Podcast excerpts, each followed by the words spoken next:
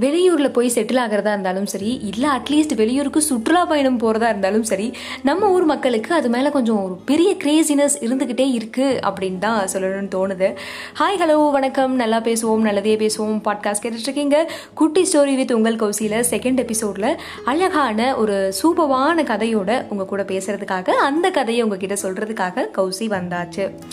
இந்த கதை எதை பற்றி நம்ம யாரை பற்றி பார்க்க போகிறோம் அப்படிலாம் கேட்டிங்கன்னா இந்த உமன் சென்ட்ரிக் ஃபிலிம்ஸ் எல்லாம் பார்த்துருப்போம் இல்லைங்களா? ஹீரோயினுக்கு பயங்கர இம்பார்ட்டன்ஸ் கொடுத்து பெண்கள் உரிமை பெண்களுக்கான நீதி அப்படின்னு சொல்லிட்டு கொஞ்சம் ஃபெமினிசம் பேசின சில படங்கள்லாம் பார்ப்போம். அதெல்லாம் பார்க்கும்போது அந்த ஹீரோயின் கேரக்டர்லாம் பார்க்கும்போது நமக்கும் அப்படியே கூஸ் பம்ஸ்லாம் வரும். நம்மளும் அவங்கள மாதிரிலாம் இருக்கணும் அப்படின்னு சொல்லிட்டு. ஸோ அந்த மாதிரியான ஒரு ஃப்ளேவர் இந்த கேரக்டருக்குள்ளே இருக்குது அப்படின்னு சொல்லலாம். அதாவது தமயந்தி அப்படிங்கக்கூடிய ஒரு கதாபாத்திரம். அவங்களுடைய கதையை பற்றி தான் இன்னைக்கு இந்த எபிசோடில் நான் உங்களுக்கு சொல்ல போகிறேன் வழக்கம் போல தான் இந்த கதையும் வாட்ஸ்அப்பில் ஃபார்வர்ட் செய்யப்பட்ட ஒரு கதை. சரி இப்போது தமயந்தி என்னன்னு கேட்டிங்கன்னா அவங்களுக்கு பிஎஸ்சி நர்சிங் தான் படிக்கணும் அப்படின்னு ஒரு பெரிய ஆசை. ஆனால் இங்கே அவங்க அப்பா என்ன சொல்கிறாருன்னா நர்சிங்கா அதெல்லாம் ஒன்றும் வேண்டாம். அது நமக்கு செட் ஆகாது. நீ போய் ரொம்ப சேவையெல்லாம் செய்கிற மாதிரி இருக்கும். அதெல்லாம் வேண்டாம் அப்படிங்கிற மாதிரி அப்போஸ் பண்ணுறாரு பட் இங்கே அதை சொல்லிட்டேனே அவங்க வந்து ஒரு wonderful லேடிங்க Damayanti.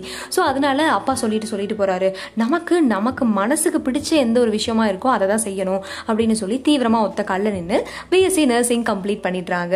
BSc nursing complete பண்ணிட்டு ஒரு ப்ரைவேட் ஹாஸ்பிட்டலில் நர்ஸாகவும் ஒர்க் பண்ணிட்டு இருக்காங்க அதுக்கப்புறமா வந்து இந்த மெயின் டைம் அவங்க என்ன பண்ணுறாங்கன்னா எம்ஏ சைக்காலஜி கம்ப்ளீட் பண்ணுறாங்க எம்ஏ சைக்காலஜி கம்ப்ளீட் பண்ணி முடிச்சுட்டு அடுத்து என்னடா பண்ணலாம் அப்படின்னு சொல்லி யோசிச்சுட்டு இருக்கும்போது தான் தி சர்வீஸ் அப்படிங்கக்கூடிய ஒரு நிறுவனத்திலிருந்து இவங்களுக்கு ஒரு அழைப்பு வருது. அதாவது வேலை வாய்ப்பு வருது அப்படின்னு சொல்லலாம்னு வச்சுக்கோங்க. சரி இந்த தி சர்வீஸ் அப்படிங்கக்கூடிய நிறுவனம் எப்படிப்பட்ட ஒரு நிறுவனம்? என்ன மாதிரியான வேலை வாய்ப்புகள் எல்லாம் ஏற்படுத்தி தராங்க?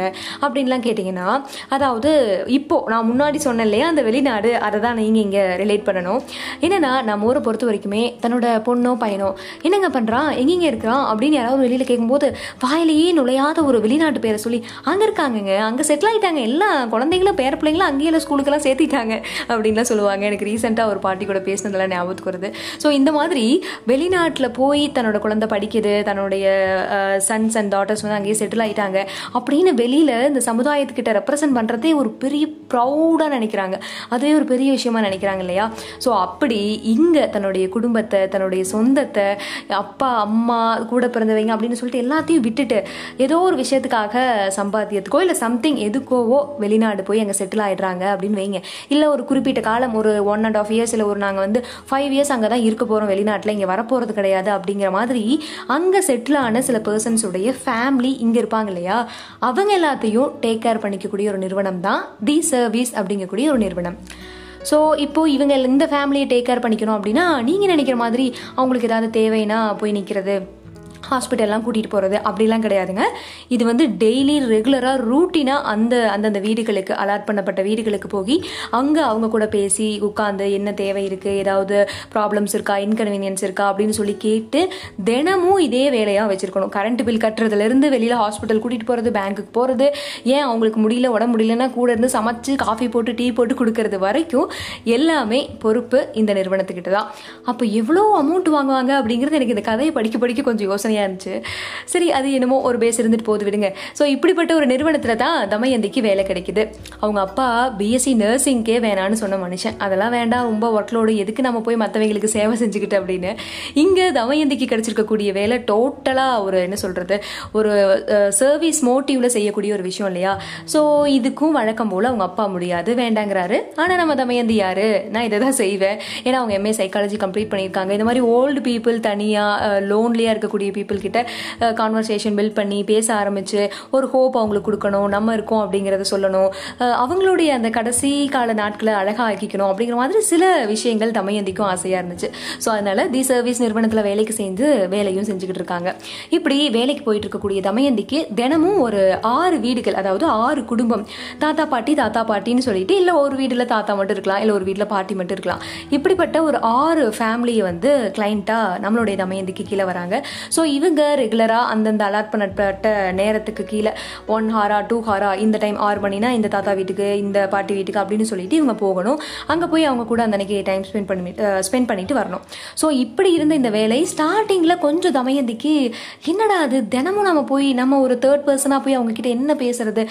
என்னென்ன அவங்க கிட்ட அவங்களோட நீட்ஸை கேட்டு தெரிஞ்சுக்கிறது அப்படிங்கிற மாதிரி கொஞ்சம் இருந்துச்சு. பட் ஆனால் போக போக தமயந்தி அவங்களோட ஃபேமிலியில் ஒருத்தர் ஆகிட்டாங்க அப்படிங்கிற மாதிரி தான் சொல்லணும்.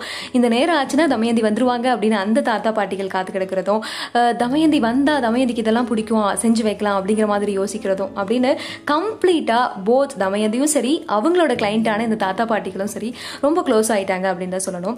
அது மட்டும் இல்லாமல் இப்போ தமயந்தி போகிறாங்கன்னா ஒரு தாத்தா வந்து ரெகுலராக வந்து தமயந்தி வந்தாலே அவர் கூட வந்து கார்ட்ஸ் விளையாண்டுட்டு தான் போகணும் அப்படிங்கிறது அவருடைய விருப்பமாக இருக்கும். இன்னொரு பக்கம் சரஸ்வதி பாட்டி அவங்களுக்கு ரெகுலராக காஃபி போட்டு வச்சு வெயிட் பண்ணிட்டு இருப்பாங்க. தமயந்தி வருவா வருவா அப்படின்னு சொல்லி. ஸோ இப்படி தினமும் அவங்க கூட போய் உரையாடும் போது தமயந்திக்குள்ள ஏற்பட்ட இல்லை தமயந்தி தெரிஞ்சுக்கிட்ட புரிஞ்சுக்கிட்ட கற்றுக்கிட்ட சில விஷயம் அப்படின்னு என்னன்னு கேட்டிங்கன்னா அவங்க எல்லாரும் ஒவ்வொரு முறை தமயந்தி கிட்ட பேசும்போதும் அவங்களோட குழந்தைகளை பற்றி அவங்களுடைய பேர குழந்தைகளை பற்றி வெளிநாடுகளில் இருக்கிறாங்க அவங்க அங்கே அங்கே அப்படி இருக்காங்க அந்த வேலைகள்லாம் செய்கிறாங்க சின்ன வயசுல எங்கள் கூட இருக்கும்போது இப்படியெல்லாம் பண்ணுவாங்க சம்திங் எந்த விஷயத்தை எந்த டாபிக் எடுங்க அவங்க கிட்ட தான் போய் நிப்பாட்டுவாங்க இல்லை அவங்க கிட்ட தான் ஸ்டார்ட் பண்ணுவாங்க. ஸோ இப்படி தினமும் அவங்கள பற்றியே யோசிக்கிற நேசிக்கிற இந்த ஒரு அழகான சோல்ஸ் எல்லாம் விட்டுட்டு அவங்க எதுக்கு போய் அங்கே வெளிநாட்டில் செட்டில் ஆகுறாங்க? அப்படிங்கிற மாதிரி தமயந்திக்கே ஒரு வெறுப்பே வர ஆரம்பிச்சிருச்சு அந்த மாதிரியான பர்சன்ஸ் எல்லாம் பார்க்கும்போது. ஸோ தமயந்தி ஒரு மைண்ட் செட்டுக்கு வந்துட்டாங்க. வெளிநாடு நம்ம போகிறோமா சுற்றி பார்க்குறோம் வந்துடலாம். அப்படிக்கு ஏதாவது பண்ணிக்கலாம். இந்த வெளிநாட்டில் போய் செட்டில் ஆகுறது வெளிநாட்டு மாப்பிள்ளைகளை வந்து கல்யாணம் பண்ணிக்கிறது இதெல்லாம் நமக்கு சூட்டே ஆகாதுப்பா அப்படிங்கிறதுல பயங்கர மைண்ட் செட்டில் இருந்தாங்க. பட் இந்த பக்கம் பார்த்தீங்கன்னா வழக்கம் போல் என்னன்னா நம்ம தமயந்தியோட அப்பா எப்படின்னா எந்த விஷயத்தை தமயந்தி பண்ணலாம்னு சொல்கிறாங்களோ அதை வேணான்னு மறுத்து நிற்பார் அப்போஸ் பண்ணுவார் இல்லையா? பட் இந்த கேஸ் இங்கே என்ன பண்ணுறாருன்னா அப்படியே ஆப்போசிட் தமயந்தி வெளிநாடே வேணாங்கிறாங்க. பட் இங்கே இவர் என்ன சொல்கிறாருன்னா நீ இப்படியே பண்ணிட்டு இருக்க உனக்கு இதெல்லாம் செட் ஆகாது. நீ வந்து உன்னை வந்து ஒரு நல்ல ஃபாரின் மாப்பிள்ளையாக பார்த்து கல்யாணம் பண்ணி கொடுத்து உன்னை அங்கே செட்டில் பண்ணிடணும். அப்போ தான் என்னோட வாழ்க்கை எனக்கு திருப்தியாக நான் கம்முன்னு அப்படியே வயசான காலத்தில் அமைதியாக உட்காருவேன். அப்படின்னு இவர் சொல்லிட்டு சுற்றிட்டு இருக்காரு பார்க்கக்கூடிய அனைத்து மாப்பிள்ளைகளுமே வெளிநாட்டில் செட்டில் இல்லை வெளிநாட்டில் வேலை இருக்கக்கூடிய மாப்பிள்ளைகள் தான். இங்கே தமயந்தி ஒவ்வொரு ஃபோட்டோவாக அவர் காமிக்க முடியாது. இது வேண்டாம் அது வேண்டாம்னு ஏதோ ஒரு காரணம் காரணத்தை சொல்லி உண்மையான காரணத்தையும் சொல்லிட்டாங்க. உங்களுக்கு உங்களை விட்டுட்டு நான் வெளிநாடு போய் என்ன பண்ண போகிறேன் அப்படின்னு சொல்லி. இன்னொன்று என்னென்னா தமயந்திக்கு அப்பா மட்டும்தான் அம்மா கிடையாது. சின்ன வயசுலேயே தவறிட்டாங்க. ஸோ தமயந்திக்கு தன்னுடைய அப்பாவை நம்ம தான் நல்லா பார்த்துக்கணும் அப்படிங்கிற ஒரு எண்ணம் இருந்துக்கிட்டே இருக்குது ஆனால் அவருக்கு பாருங்களேன் அவருக்கு சரி பரவாயில்ல ஒரு பேரண்ட்ஹுட் அப்படின்னு கூட நம்ம மென்ஷன் பண்ணிக்கலாமே. தன்னோட பிள்ளைய நல்லா ஒரு வெல் செட்டில் லைஃப்பில் பார்க்கணும்னு ஆசைப்படுறாரோ என்னமோ. ஸோ இப்படி தாங்க போய்கிட்டு இருக்கு தமயந்தி இப்படி டி சர்வீஸ் நிறுவனத்தில் தினமும் அழகழகான பாட்டிகளையும் தாத்தைகள் தாத்தாக்களையும் பார்த்து அவங்க கூட பேசி இந்த மாதிரி ஸ்பெண்ட் பண்ணிட்டு இருக்காங்க இங்கே இவர் வெளிநாட்டு மாப்பிள்ளைகளாக பார்த்து தள்ளிக்கிட்டு இருக்காரு இப்படி இருக்கக்கூடிய இந்த சுச்சுவேஷனில் என்ன ஆயிடுது அப்படின்னா அன்ஃபார்ச்சுனேட்லி தமயந்தியோட அப்பா ஒரு ஆக்சிடென்ட்ல வந்து சிக்கிடுறாரு. ஆக்சிடென்ட் ஆகி தமயந்திக்கு கால் வருது இப்படி ஒரு ஹாஸ்பிட்டலில் அவங்கள அட்மிட் பண்ணியிருக்காங்க அப்படின்னு சொல்லி. தமயந்திக்கு என்ன பண்ணுறதுனே தெரியல. உடனே ஆஃபீஸில் சொல்லிட்டு அவங்க அந்த ஹாஸ்பிட்டலுக்கு போயிடுறாங்க. அங்கே போய் அவங்களுக்கு இந்த மாதிரிலாம் என்னென்ன பிரச்சனைன்னு கேட்டு தெரிஞ்சுக்கிறாங்க. அமௌண்ட் பே பண்ணணும்னு சொல்கிறாங்க ஒரு பதட்டம் இருக்கு இல்லைங்களா? திடீர்னு எந்த விஷயமுமே வந்து இந்த மாதிரி நடக்கும்போது எல்லாத்துக்குமே இருக்கக்கூடிய ஒன்று தான் அதுவும் தமயந்திக்கிட்டே இருக்கு. என்ன பண்ணுறதுன்னு தெரியாமல் நின்றுட்டு இருக்காங்க அப்போது அந்த இடத்துல தமயந்திக்கு ஒரு சர்ப்ரைஸ் ஒரு ஷாக்கிங் மொமெண்ட் அப்படின்னு சொல்லலாம். என்னன்னு கேட்டிங்கன்னா தமயந்தி இன்னைக்கு ஆஃபீஸ் லீவ் போட்டு அங்கே அப்பா பார்க்கறதுக்காக வந்துட்டாங்க இல்லையா? அந்த தமயந்தியோட அந்த ஆறு கிளைண்ட் அந்த தாத்தா பாட்டி அந்த ஃபேமிலிஸ் எல்லாம் இருப்பாங்க இல்லையா ஒவ்வொருத்தரும்? அவங்க எல்லாரும் அங்கே அவங்களோட ஆஃபீஸ்க்கு கால் பண்ணி கேட்குறாங்க ஏன் தமயந்தி வரல? அப்படின்னு. தமயந்தி இல்லாட்டியும் அங்கே ஆஃபீஸ் சார்பாக இன்னொரு எம்ப்ளாயி அங்கே போயிருப்பாங்க. பட் இவங்க எல்லாரும் கால் பண்ணி வாலண்டியராக கேட்டு என்ன ஏதுன்னு தெரிஞ்சுட்டு அத்தனை பேரும் ஒவ்வொருத்தராக அங்கே தமயந்தி அவங்க அப்பா கூட இருந்தாங்க இல்லையா ஹாஸ்பிட்டலுக்கு அங்கே வர ஆரம்பிச்சிடுறாங்க. தமயந்திக்கு இதை பார்த்த உடனே ஒரு கண்ணில் தண்ணி என்ன சொல்கிறதுன்னு தெரியல. அப்படிப்பட்ட ஒரு மொமெண்ட்லாம் அவங்க நின்றுட்டு இருக்காங்க ஏன்னா இவங்க யாரும் தெரிஞ்சவங்க கிடையாது. ப தெரிஞ்சவங்கன்னா ஒரு சொந்தம் கிடையாது ஃப்ரெண்ட்ஸ் கிடையாது. தன்னுடைய வேலையின் மூலமாக தன் பார்க்கக்கூடிய வேலை சம்பளம் வாங்கிட்டு பார்க்கக்கூடிய வேலையின் மூலமாக அறிமுகமான இந்த நபர்கள். அத்தனையும் ரொம்ப பெரிய அழகான உள்ளங்கள் கொண்ட தாத்தாவும் பாட்டியும். எல்லாரும் ஒவ்வொருத்தராக வந்து ஆறுதல் சொல்கிறாங்க கூட நிற்கிறாங்க பார்த்துக்கலாம் வீடு தமயந்தி அப்படிங்கிற மாதிரி இப்படி இருந்துகிட்டே இருக்காங்க. இதில் இந்த ஒரு விஷயத்தில் ரொம்ப ரொம்ப தமயந்திக்கு வந்து சர்ப்ரைஸாக ரொம்ப தமயந்தி வந்து ச்சே இவரும் இப்படியா அப்படிங்கிற மாதிரி ஆச்சரியப்பட்டு பார்த்தது நாயர் சார் அவர் தான் ஏன்னா நாயர் சார் பார்த்தீங்க அப்படின்னா தமயந்தி வீட்டுக்கு அவர் வீட்டுக்கு அவரும் ஒன் ஆஃப் த கிளைண்ட் தமயந்திக்கு. த- தினமும் தமயந்தி அங்கே போகும்போது பெருசாக எதுவும் பேசிக்க மாட்டார். ஆனால் கரெக்டாக காஃபி மட்டும் போட்டு வச்சிருப்பாரு. தமயந்தி கேட்குற கேள்விக்கு பதில் வரும். ஏதாவது தேவைன்னா சொல்லுவார் அவ்வளோதான் அதை தாண்டி அவர் வந்து அவரை பற்றியோ அவர் ஃபேமிலியை பற்றியோ தமயந்தி கிட்ட பெருசாக டிஸ்கஸ் பண்ணது கிடையாது. ஆனால் அந்த அன்னைக்கு அங்கே வந்திருந்த எல்லா நபர்கள் கூட அவரும் வந்திருக்காரு. தமயந்தி ஏன் வரலைன்னு அந்த அன்னைக்கு தெரிஞ்சு ஆஃபீஸில் கேட்டு ஸோ நம்ம அங்கே போகணும் அவங்களுக்கு ஹெல்ப் பண்ணணும். கூட பக்க என்ன சொல்கிறது ஹெல்பிங் ஹேண்டாக வந்து நிற்கணும் அப்படின்னு சொல்லி நாயர் சாருக்கு தோணியிருக்கு. அப்படிங்கிறத அதை வந்து அனலைஸ் பண்ண உடனே தமயந்திக்கு அவ்வளோ ஒரு பெரிய பெரிய மகிழ்ச்சி மனசுக்குள்ள. ஸோ அவர் பார்த்ததும் இவங்களுக்கு ஒரு பெரிய ஹோப்பும் வந்துடுச்சு. ஆனால் அவர் வந்தோடனே என்ன தெரியுங்களா பண்ணாரு? டேரெக்டாக உள்ள டாக்டர் ரூம்குள்ளே போகிறாரு என்னடா அது இவர் நம்மக்கிட்ட கூட பேசாமல் உள்ளே போகிறாரு அப்படின்னு போய் பார்த்தா அதுக்கப்புறமா தான் தமயந்திக்கு தெரிய வருது. அவர் ஒரு டாக்டர் பட் வந்து இப்போ கொஞ்ச நாளாக வந்து எதுவுமே ப்ராக்டிஸ் பண்ணுறதில்ல அப்படின்னு சொல்லிட்டு. ஸோ அங்கே போய் பார்த்துட்டு பயங்கரமாக இவர் கொஞ்சம் வயசாயிடுச்சு இல்லையா? ஸோ சீனியர் மோஸ்ட் டாக்டர் தான்.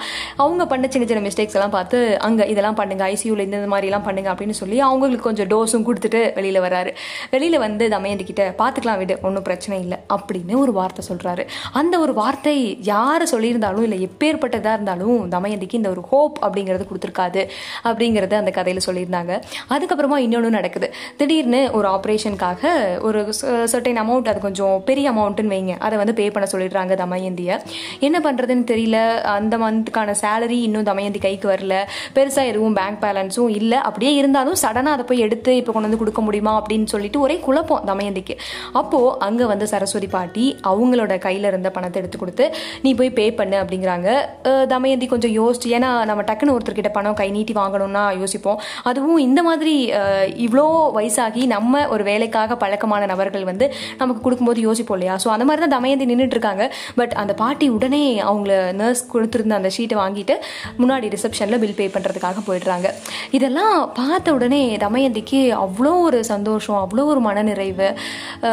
ஏன்னா இவ்வளோ நாள் வந்து அப்பா மட்டும்தான் அம்மா இல்லை. சரி நம்ம இந்த என்னதான் எ- அவங்களுக்கு அதனால தான் சின்ன வயசுலேருந்து மக்கள் கூட நிறைய தொடர்பாக இருக்கணும் நிறைய விஷயங்களை சேவையாக செய்யணும் நர்சிங் படித்தது அதுக்காக தான் இப்போ எம்ஏ சைக்காலஜி கம்ப்ளீட் பண்ணிட்டு இந்த நிறுவனத்தில் வேலை செஞ்சது அதுக்காக தான் எல்லாமே ஒன் வேவாகவே இருந்துட்டு இருந்துச்சு. தமயந்தி மட்டுமே எல்லாத்துக்கிட்டையும் பண்ணிட்டு இருந்தாங்க. பட் இங்கே இந்த இடத்துல இந்த தாத்தா பாட்டி இவங்க எல்லாரும் சேர்ந்து திருப்பி தமயந்திக்கு கொடுக்கும்போது அவ்வளோ ஒரு சந்தோஷம் அவ்வளோ ஒரு மகிழ்ச்சி. இதை பார்த்து இதெல்லாம் கொஞ்ச நாள் கழிச்சு தமயந்தி அவங்க அப்பா கிட்ட சொல்கிறாங்க அவங்க அப்பா அதுக்கப்புறமா தான் யதார்த்தமான உண்மையை புரிஞ்சுக்கிறாரு. தன்னோட தனக்கு இருக்கிற ஒரே மகளை நம்ம வெளிநாட்டுக்கு அனுப்பிச்சு என்ன செய்ய போகிறோம் அப்படிங்கிற மாதிரி அவரும் கொஞ்சம் அனலைஸ் பண்ணி புரிஞ்சுக்கிறாரு.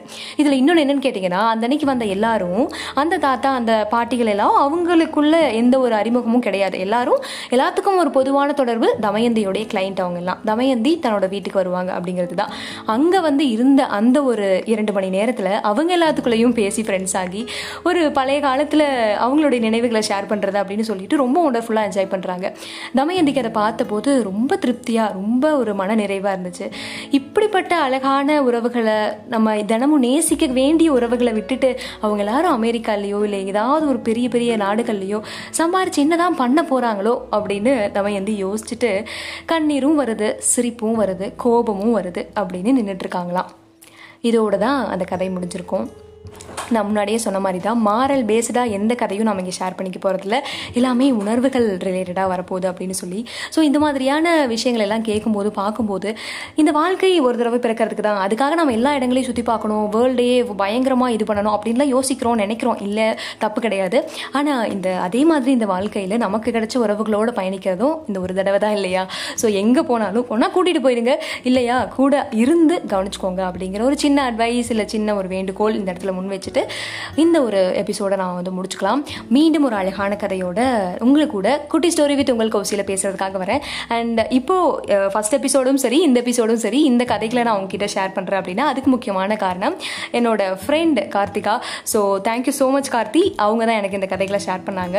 ஸோ நீங்களும் இந்த மாதிரியான கதைகளை கடந்து வந்தீங்கன்னா தாராளமாக கௌசிகிட்ட ஷேர் பண்ணலாம். கௌசிகா கோபால் அப்படிங்கக்கூடிய இன்ஸ்டாகிராம் பேஜ்லையோ இல்லை நல்லதையே பேசுவோம் அப்படிங்கக்கூடிய இன்ஸ்டாகிராம் பேஜ்லையோ தொடர்ந்து நல்ல விஷயங்களை நல்ல கதைகளை நல்ல நல்ல யதார்த்தமான எல்லாத்துக்கும் தேவைப்படக்கூடிய விஷயங்களை நல்லா பேசுவோம் நல்லதே பேசுவோம் பாட்காஸ்ட்டில் ஷேர் பண்ணலாம். ஸ்டே டியூன்டு வித் நல்லா பேசுவோம் நல்லதே பேசுவோம் பாட்காஸ்ட் டேக் கேர் பபாய் மீண்டும் அடுத்த ஒரு எபிசோடில் உங்கள் கூட பேசுகிறதுக்காக வரேன். சந்தோஷமாக இருங்க. நல்ல விஷயங்களை மட்டுமே செய்யுங்க. உங்களிடமிருந்து விடைபெறுவது உங்கள் கௌசி